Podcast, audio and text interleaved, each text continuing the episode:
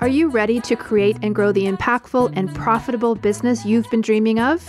It's all possible. A bigger audience, more impact, and a new revenue stream. We'll show you how. I'm Jenny Barcelos. And I'm Sandy Connery. And this is the Soulful MBA Podcast.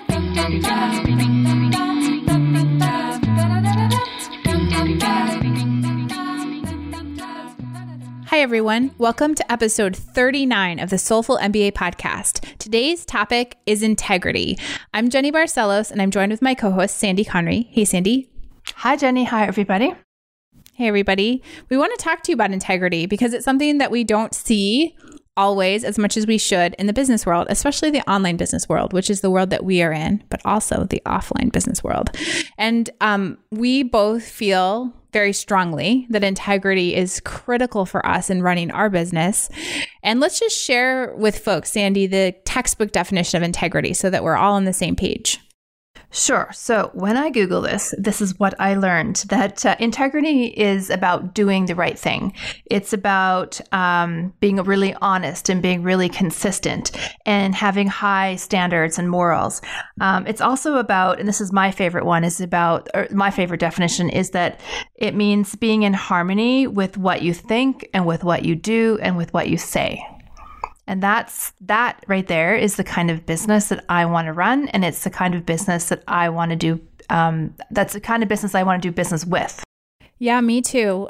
And I don't want to underappreciate how difficult it actually is to be in integrity. I think all of us are challenged in our personal lives all the time about how we stay in integrity with what we believe. So, whether it's a vegetarian who is tempted by meat or someone who like me, cares very deeply about climate change, and yet I'm willing to get on an airplane and fly across a continent. I think that we're constantly put up against these challenges that question whether we can live our beliefs. And I think all of us make compromises all the time with respect to this, right, in our personal lives. And yet, when we get to business, I, I think we also do, and yet we don't think of it the same way. We don't maybe take it quite as seriously. But you and I, we're also going to be having a podcast Sandy coming out on longevity which I'm super excited about. And I, I care really deeply about making sure that we're building a business that's going to last and something that is built to be sustainable and to sort of nurture a community of people and then in turn be nurtured by those people financially. And I think that integrity is critical to building anything that's going to last long term. So the internet is filled filled, filled with people. Go into your Facebook feed, your news feed, and you'll see people trying to tell you how to maximize the number of leads that you're getting, the number of clicks, the number of views, the number of dollars in your bank account in record epic speed, right? Like that is what we're used to seeing. And there's something about the human psyche and the human mind that is attracted to that, right? We all have a part of ourselves, some like base part of ourselves that is drawn to this quick fix, quick win, you know, get something for not working very hard. And the truth is, is that there are opportunities to do that, but it involves burning people in the process. And so we just want to come out and talk about that. Mm-hmm. Uh, this whole episode came from um, I don't know if it was you or me or both of us that expressed a frustration in what we see in our Facebook feed. I am and and, and I don't know if everyone feels this way, if it's cause, just because we are in we such an online bubble, bubble of who we yeah, exactly. Um, but I am just so tired of the how to get rich quick or how to make this much money. And I'm, I'm just, I'm honestly like, I just want to unsubscribe from everything. And I just feel like the purpose, yes, of course, we all need to make money and there's an exchange and even an equal exchange happening in, in good business. Um, and, and, money is important, of course, but it's not the only reason that we have businesses. And I'm so much more interested in talking about doing it well and doing it right and doing it for the long term. So all this like, you know, how to make this and this much money, it just seems so short and so fleeting to me. And I, I just I'm just rolling my eyeballs every time I get on the internet right now and it's just driving me crazy. Yeah, it's kind of a whole lot of BS, isn't it? That's how I feel. Yes. Yeah. I'm just putting Yeah. it out Yeah. there. This is an evening recording, folks. So you're getting the uncensored version. This is how we really feel. I mean, so let's just be clear. I think that there are quick wins. There are ways to make money fast, and almost always they are available to those to those who are first to market, and they come at a high cost in terms of the externalization of impact or in, in externalization externalization of costs, right? So if you think about it, I have a few examples for this to put it in context. We like to talk about things in the wellness space. We like to talk about nutrition in terms of things like the dirty dozen, right? We've all heard that. I'm sure every one of you who is in our market, in the wellness market, has heard of the dirty dozen, right? What is the dirty dozen, Sandy? Uh, avocados are good and bananas are good. Is that, that right?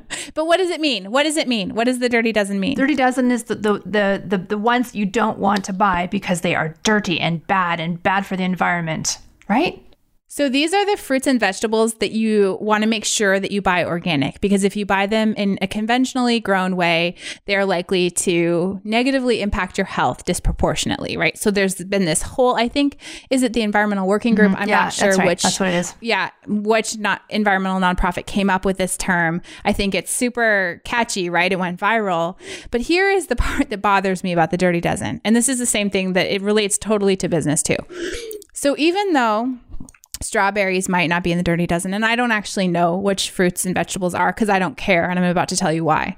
So say let's just pretend strawberries are not in the dirty dozen right? So like oh it's okay if you you're trying to be really frugal with your dollars and you want to make sure that you're buying the dirty dozen vegetables organic and fruits organic, but the other ones you don't care. Well, guess what? The people who grow those damn strawberries are getting poisoned by those pesticides because even though they're not as toxic as what they put on, I don't know, spinach, when you're outside picking them all day, they're still toxic to you. So you can feel really good in Whole Foods or whatever market you're in by buying these conventionally grown fruits or vegetables that are not in the dirty dozen, and yet you're not really concerned about the impact of the people that grew them or to the environment where they're being grown. And this is exactly the problem that I have with the sort of short sighted approach that folks take in business. And that's a business decision too, right? Like that affects the economy. The fact that this environmental organization put out this list that went viral totally shapes the way the economy functions around this produce and around the market for produce. Like that's crazy, right? But that's the kind of impact that business can have. And so I I think like that's an externalized cost, right? You might not feel or your small child might not feel the brunt of the poison and the toxin load from eating that fruit and yet but somebody does or something does, right? And and so I think being integri- in integrity with your values requires a commitment to learning about what's going on around you and to still standing in, in, integrity, making decisions based on that awareness. And you can say, like, oh, I didn't know that, right? Like, we all have a lot of things we don't know about, right? And we, and, and, and so I guess like my response to that is that, well, you can learn and be open to learning. And we all should have a commitment to that. Listen to curiosity, back to episode curiosity about that. But also, once you do know, once you do learn that something has negative effects, then you have an, an obligation, if you want to be in integrity, to make sure that you're taking action based on that knowledge, that new knowledge that you've gained. Sandy doesn't know what to do with me, folks.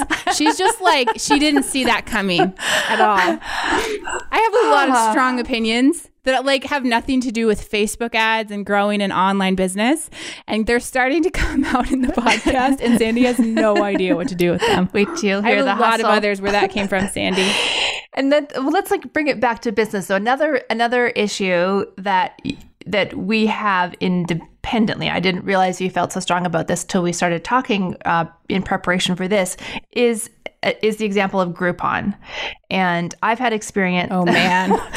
I've had experience with Groupon, and it was horrible. And and as the business owner who chose to participate in a Groupon, and it was one of the worst business decisions that we ever made. It was awful. It was an awful experience.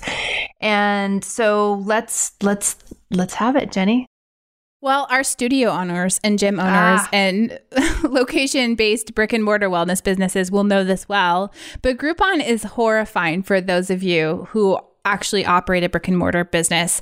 It has created a race to the bottom in a lot of markets for a lot of goods and services. And it's a terrible experience from the consumer end often as well. Like, so it requires you to earn so little or bring in so little revenue from what you're putting out there that then you cannot provide proper customer service quite often for the goods or services that you're selling through Groupon. And then Groupon itself is a whole other story. I'm not even going to get into that. So there are these tools out there. They're like, oh yeah, Groupon is this like raging startup success, right? And yet, what has Groupon done for small brick and mortar retailers across North America? It has created a race to the bottom, a lowering of prices, and a fear. It's it's sort of bred fear and competitiveness around pricing. And I, I think that this is exactly the kind of thing where where we get when we start talking about the ethics of technology and startups, this fits into that conversation. This also fits into the conversation that you as a business owner, once you decide to engage in these kinds of techniques out of fear, mostly, um, not out of benevolence and this excitement that you're going to now offer this great discount to new clients or new students, right? Like you're doing it because you're afraid if you don't, your business is going to tank. And this is a situation, again, where what does that do? If you're a yoga studio owner, for example, and you offer a Groupon and then you don't pay your teachers or you pay them a dollar a head, which is what I've heard from some of these folks, for the students that come in on a Groupon, like what are you doing to your community? You know, like what is that? And I, I, that's the kind of situation where I feel like it's really easy to get out of integrity because you have this sense of fear around what you're doing in your and business. And I can tell you that um, it does not attract like that you the reason that you do it is that it, there's an increase in sales short term thinking um, you know very low cost very small bump in sales and but the hope is that those students or those clients will return and i can tell you they don't. They are you know bargain shoppers. Um, they're not typically the type of person that will become a loyal tribe member for you. That that was my experience that they are just not they did not fit into our quintessential client and they came and went so fast and the whole thing was stressful and um, just it was really awful. It's terrible for everyone. So i have a story about this that is from yesterday. So that's part of why i was so excited to talk about groupon. So my family and i went on a whale watching trip and i heard through the TripAdvisor grapevine, which is always a good resource when you want to do anything travel related, right? Like, oh, make sure you get your whale watching tickets from Groupon because they're like this 60% or 40% off or something like that. And they're really expensive. It's expensive to go out on a commercial fishing vessel vessel and look for whales, right? So I made the grave mistake of doing this, of signing up for tickets through Groupon. Uh, uh, I'm not even going to go into the details. All I'm going to tell you is that after all of the fees and like sort of threatening phone calls were said and done, we ended up paying more more than we would have paid for our family of three to just buy tickets at regular price on the website. And and like a little bit more not a lot more but it came at so much stress to me from feeling manipulated throughout the process and all the extra steps i had to take that like i would have been so much happier if there was a single price that everyone paid. And everyone was paying a different amount because there's like living social and there's like five of these now right? That ever like people it's not just groupon. You feel like pressured to use all of them as a business owner. And i was like listening to how much the people around me in line to check in were paying. And then I was getting angry that I paid like $7 more than the people in front of me per ticket. And it was infuriating. Like to me, as a consumer, I would have felt so much better if I could have just bought the same price ticket as everyone else and I didn't feel like it was a shell game, right? Because you know when a when a business is using Groupon that they are like inflating their regular prices to cover the missing costs of the people who are using Groupon. And so it just creates all this insecurity and bad energy around what they're doing. It was terrible. And it almost ruined the entire thing for me because I was so resentful about what happened. And I had to sort of tone it back and realize like this is my time with my family. I'm still mad about it. Like I I can't handle it. And this is like every Groupon experience, right? Like they're pretty much always like this. And and so this is just an example of a tool that we can use in business for those of us who have a brick and mortar business that this is a tool you can use. And yet does this tool actually create integrity with what you're trying to build in the world? Or are you letting fear or laziness or something else control your decisions right? Like i think that's worth considering.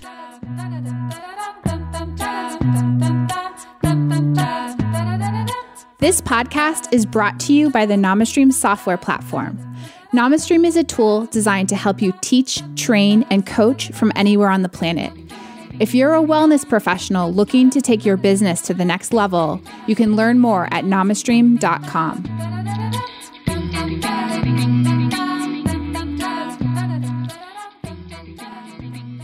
Yeah, I think that it, you know it's so easy to say yes, I'm, you know, I have great integrity, but it's constantly daily challenged. It's always being challenged.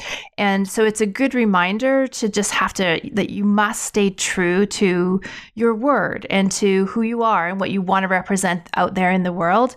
And it is so tempting, um, especially for all the online businesses, to watch what other people are doing and be so tempted to copy that or follow in their footsteps for that sort of, you know, spike in sales or that, you know, send out that Groupon or do this crazy cheap launch or whatever it may be. And so there's this constant battering at you to to challenge you or to to take you down in a way, right? And that's that's what got me fired up about this episode is that I just I so want to stay where we are and true to ourselves and true to our beliefs. And yes, you know what? It may mean that our growth may be slower, that we won't have a $100,000 launch in the next five days because that's not how we want to run our business. And this is not. Well, it is slower because we walked away from a giant round yeah, of fundraising. Yeah, but it's like because of this, because of integrity. But we we follow people, Jenny, that you know, there's, you know, and sometimes jealousy comes up, right? Because it's like,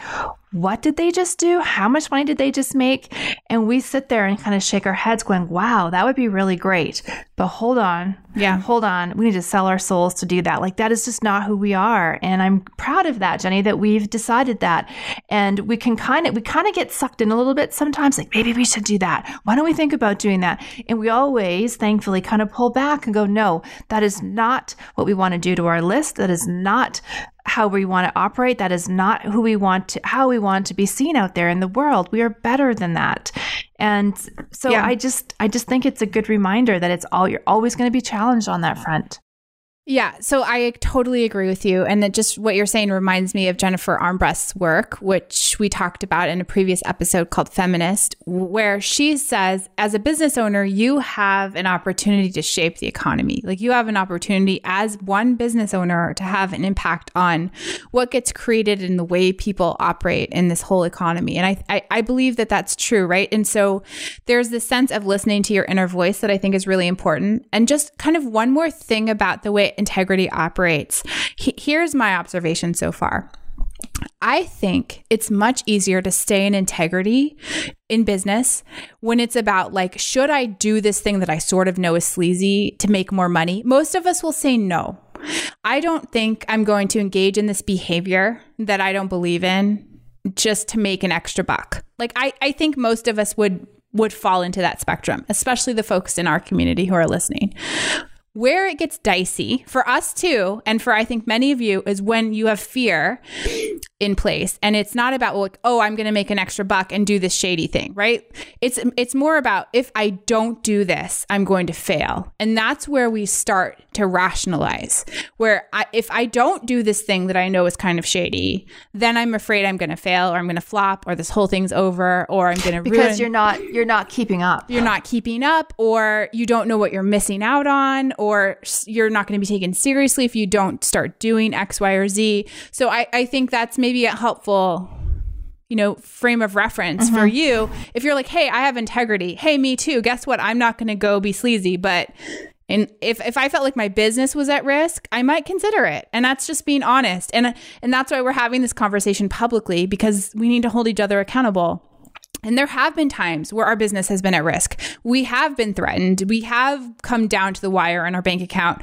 We have had huge moments where we were where we were tested, you know, and we've I think always between the two of us chosen to sort of take the higher path, Sandy, and it's been a long road because of that. We've I, I I'm I am really proud as you said of having chosen to operate the way that we do but it does it comes at a cost and growth is slower. It doesn't it but, but i think it's more steady. It's sort of like slow and steady wins the race. You know i'm really a fan of this now this kind mm-hmm. of growth. I think it's it's awesome but it but it's like fomo. It's like this fear like what it, what am i doing that's going to you know sa- like am i sa- am i ruining my business? Am i destroying my career as an entrepreneur because i'm not willing to engage in those tactics yeah, I, yeah, that's so fascinating because I think also if I could flip that a little bit, we, there's also an opportunity here to stay in integrity and to lead in a different way. So I'm talking about us watching other people do a webinar a certain way or a big launch a certain way and and the the, the FOMO kicking in and going, oh my God, we gotta do it that way too, or no one's going to buy from us. And so again, we're going to be really honest here, is that we are planning a webinar in the next uh, month or so, four to six weeks. And we are discussing how we want to run that webinar because everybody basically, you know, is very similar in their tactics around webinars. And yes, it's effective, but some of it we don't feel comfortable doing.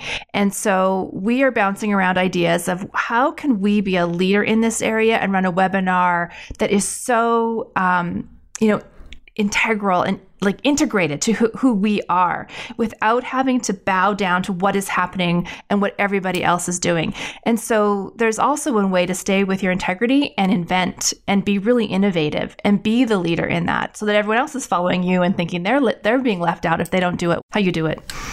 Yeah, I, I, agree. I'm excited for what we're putting together. And, you know, it's a grand experiment too. I, I mean, so I think leadership is, is another aspect of this conversation. I, I think that there is a general sense a, a, sentiment that if you're a business owner or a CEO or a biz boss babe, or like whatever other horrifying words people are using about this, I think there's a sense that like, oh, I'm a leader. No, you're not. Leadership is earned. Leadership is a privilege. Leaders like the fact that you started a business and you have a Facebook group doesn't make you a leader. And I'm not saying that we're leaders, like we aspire to be leaders. I, I've been a leader in my life in some contexts. I, I was I leadership is a is a very distinct skill and I think it's also a practice and I think it requires mutual respect. And so I think that leadership is a really big part of integrity around being a business owner. So you, sometimes you have to make decisions as a leader that are not the exact most optimized decision for your bottom line in the short term, but they are the right choice in the long term. Sometimes you have to make choices that are unpopular. Sometimes you have to go with the best you know how in the moment, right? And it's not necessarily what is trending on social. And and so anyway, I just wanted to throw that out there because I and I, I think in online business, leadership is not talked about enough. In in management and in business schools and in Fortune 500 companies, I think leadership is talked about a lot. And I think somehow in the translation, when you start a business on the internet, leadership went away. Like, why do we not talk about that anymore?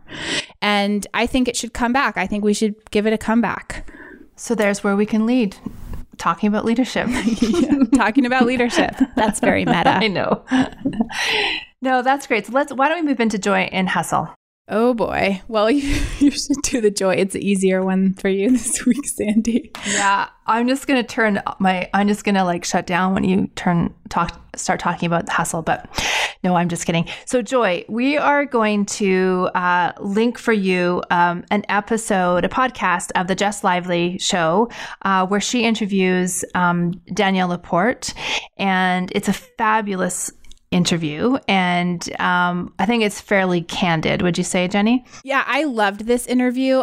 Jess Lively is an interesting lady, and she's well worth a listen if you haven't heard her podcast. I've been listening to her for eons, and she's made a lot of transitions and transformations in her style and in her content. Um, but this interview with Danielle Laporte is really good because she asks questions that I think Danielle Laporte uh, doesn't get asked a lot. And and one of their tangents in their conversation goes down along this idea of kind of internet business and internet marketing and how uncomfortable Danielle Laporte is with it. And it's a really honest conversation. And I, I would encourage any of you who are in online business or business in general to have a listen to that episode because I, I, I, it resonated deeply with me and with us because this is something that we talk about as well. Like mar- internet marketing is kind of a, it's kind of a skis ball situation. Like you've got to try really hard to make it anything else.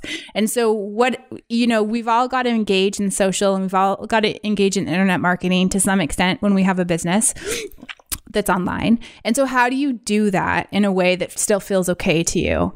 And we have certain choices and decisions that we've made in terms of how to do that. And I, I feel actually really good with what we do now.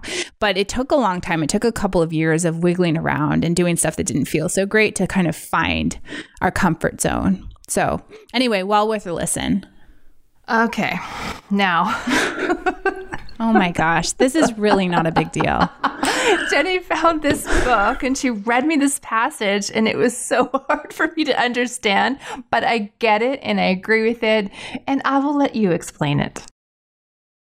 Okay, well, the book, The Hustle, is called The Gardens of Democracy. So it's really fine. I mean, I think it's because you're Canadian that this doesn't make sense to you. But I live in a country where democracy is a big part of our conversation and our national dialogue, Sandy. And so this is by Eric Liu and Nick Hanauer, and it's a great little volume. And it's it to me, the parts of this book that are really interesting are where they talk about the economy and not so much about democracy. Because Uh, they're actually very intertwined but they're talking about sort of shifting the economy into something that is more cooperative and some, something that's more like a garden that's nurtured and that nurtures you back. I mean, that is the general gist of this book.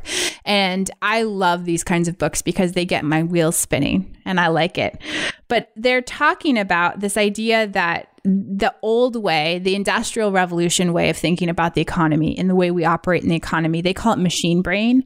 And machine brain held that citizens are automatons, mindlessly seeking advantage over one another, colliding like billiard balls, and that to the and that the best to be hoped for in civic life is that we should channel our irredeemable self seeking into a machinery of checks and balances that can set one interest or faction against another. Right. So there's this like old way of thinking that's competitive, dog eat dog. We've all heard this. Like this is this is um, what a lot of people think of when they think of business. It's certainly what I used to think of. The masculine economy. It's the masculine economy, exactly, which we've talked about in the episode Feminist. And then they, so machine brain uses malevolence to cancel out ma- malevolence in the hopes of generating benevolence.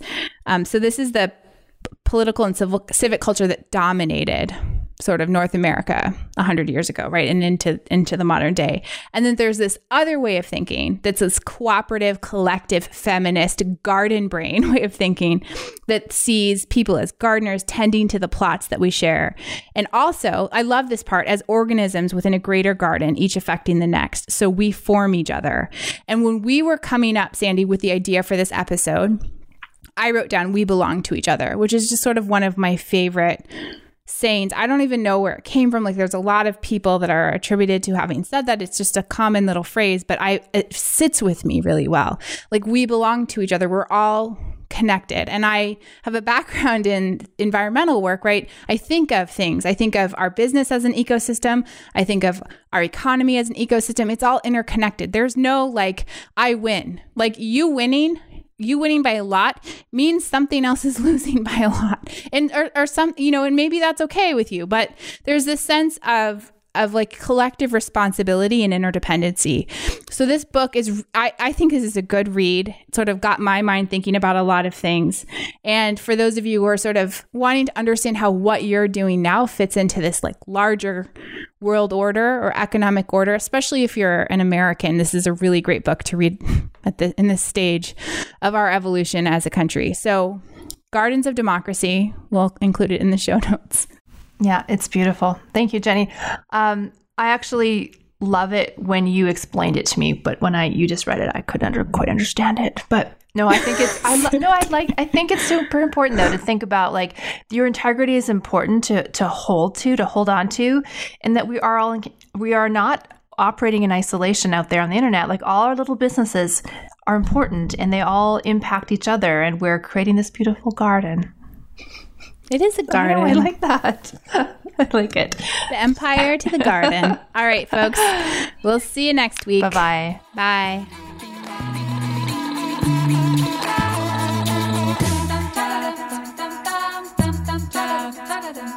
Soulful MBA is not just the name of our podcast, it's also the name of our premium business course and community. If you are a wellness entrepreneur who dreams of growing your business online, but you're not clear on your next steps and you wish you had someone to guide you, then we've got something for you. Get Soulful MBA's first syllabus and three free video lessons by heading over to soulful.mba/sample.